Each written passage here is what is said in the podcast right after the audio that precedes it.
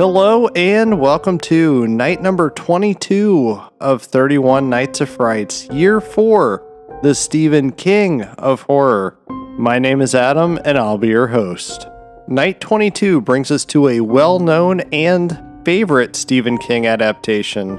Well, favorite over the course of the almost 40 years since it was released. Starring Keith Gordon, John Stockwell, and Alexandra Paul. This is the 1983 John Carpenter directed Christine.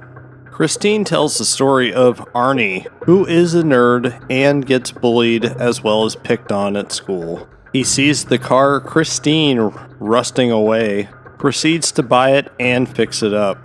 When Arnie fixes up Christine, he takes on a brand new persona trying to be a badass.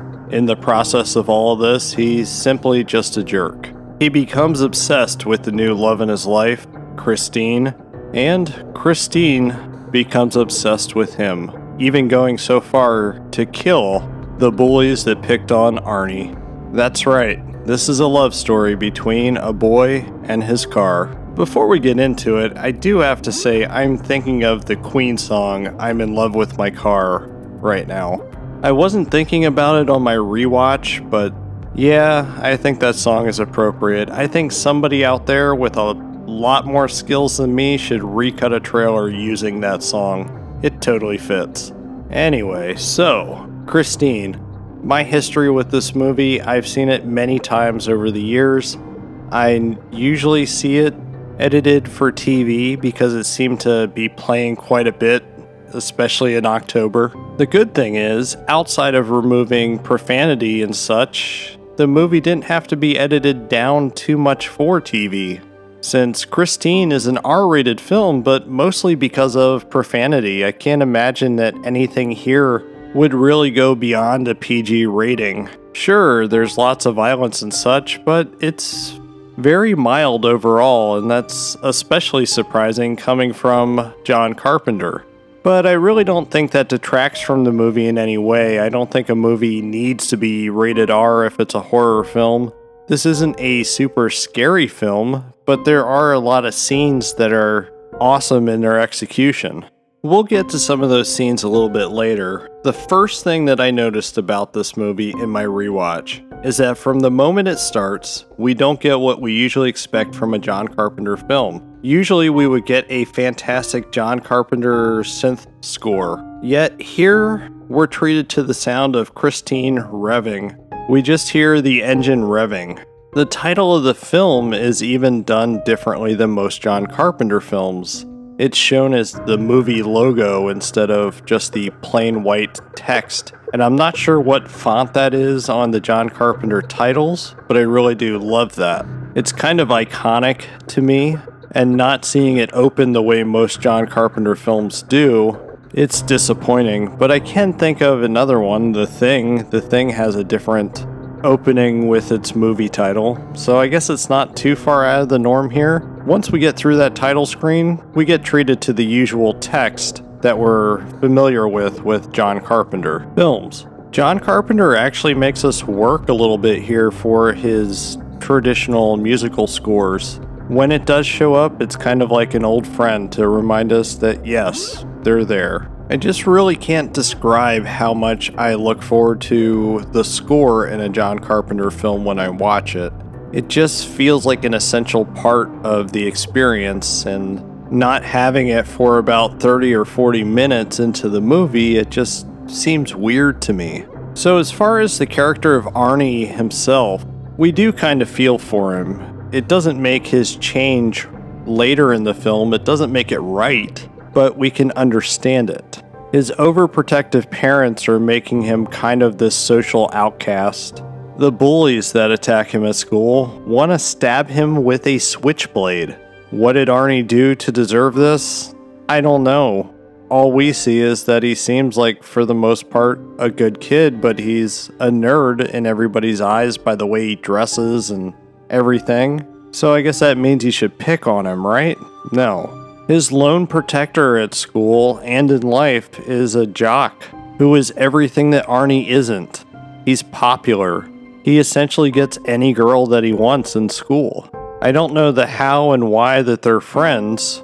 I assume that maybe they were childhood friends and one just wound up becoming more popular than the other.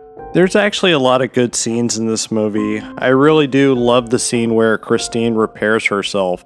The bullies that are picking on Arnie decide one day they're going to completely destroy his newly restored Christine. The car is beyond totaled, yet it winds up repairing itself. It's a pretty simple effect with how they actually did it, but even knowing how they were able to take a completely totaled car and make it brand new again, it doesn't ruin the movie magic. I love the fact that we're rooting for Christine to get her revenge at one point in the movie. All of the bullies that decided to beat up on Christine, well, she gets her revenge. She runs them over, she goes and there's a really good standout scene where Christine is actually on fire, proceeds to chase down the bully Buddy, and, well, she runs him over and the body is just laying there burning. It's awesome too because I don't think Arnie is at the wheel at this point because the windows are blacked out, so I feel like it's Christine acting in pure rage and revenge for her being hurt by them. So the car Christine is alive is the car possessed? Is it demonic? Who knows?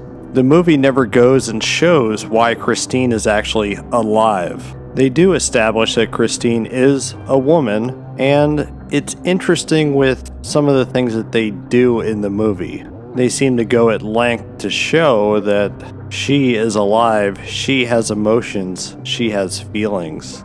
We even get that from the very start of the movie. The one inspector seems to inappropriately touch Christine, and she proceeds to slap his hand away in the only way that she would know how to do. I think this movie, with the way it starts with the assembly line scene, it shows us exactly what we're getting ourselves in for. Somehow, when I think about Christine being alive, I think of Maximum Overdrive. Maybe in some way there would be some kind of connection but since she's the only one that's alive, I would imagine there's no connection, but I'd like to think there is. There's also a lot of fun moments using Christine's choice of music to more or less speak. The music is her voice. These various scenes where John Carpenter uses choice songs to not just accentuate the action that's going on screen, but instead give a little wink, nod, and laugh with the audience. The scene at the drive in with Lee, Arnie's girlfriend, and when she's choking, well, Christine locks Arnie out, and I like the fact that you have a weird glowing bright light inside the car. That's one of the only times we see something like that. I wish it would have been used a little bit more throughout the movie, but it really is a standout scene. I even love some of the supporting cast in this movie. A lot of the film has unknowns. But we do get actor Robert Prosky and Harry Dean Stanton in this film. One of the things that did make me wonder about the film is why does everybody hate the car that Arnie is driving? Why does everybody hate Christine? Is it the fact that he's bringing around a girl that no one approves of? I don't know, but it seems like everybody just hates that car. We're never given an actual reason. That's the only thing I can think of and that's actually bringing me to one of the final things I want to talk about is the fact that this doesn't feel like a John Carpenter movie very much. It has elements of a John Carpenter film, but a lot of the usual things that he includes in his movies are not present here. The strange thing about it is, I think this may be one of his best directed films as far as his shots.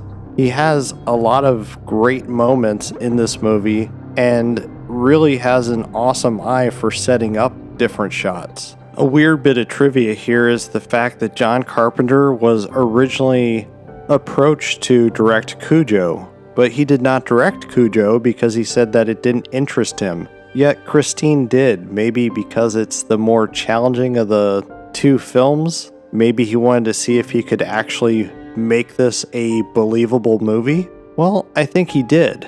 It's amazing that this film even went into production before the book was actually out, just based off of the popularity of Stephen King at the time. Of course, Stephen King is still wildly popular, but the 80s was a really good time where they were adapting a lot of his work.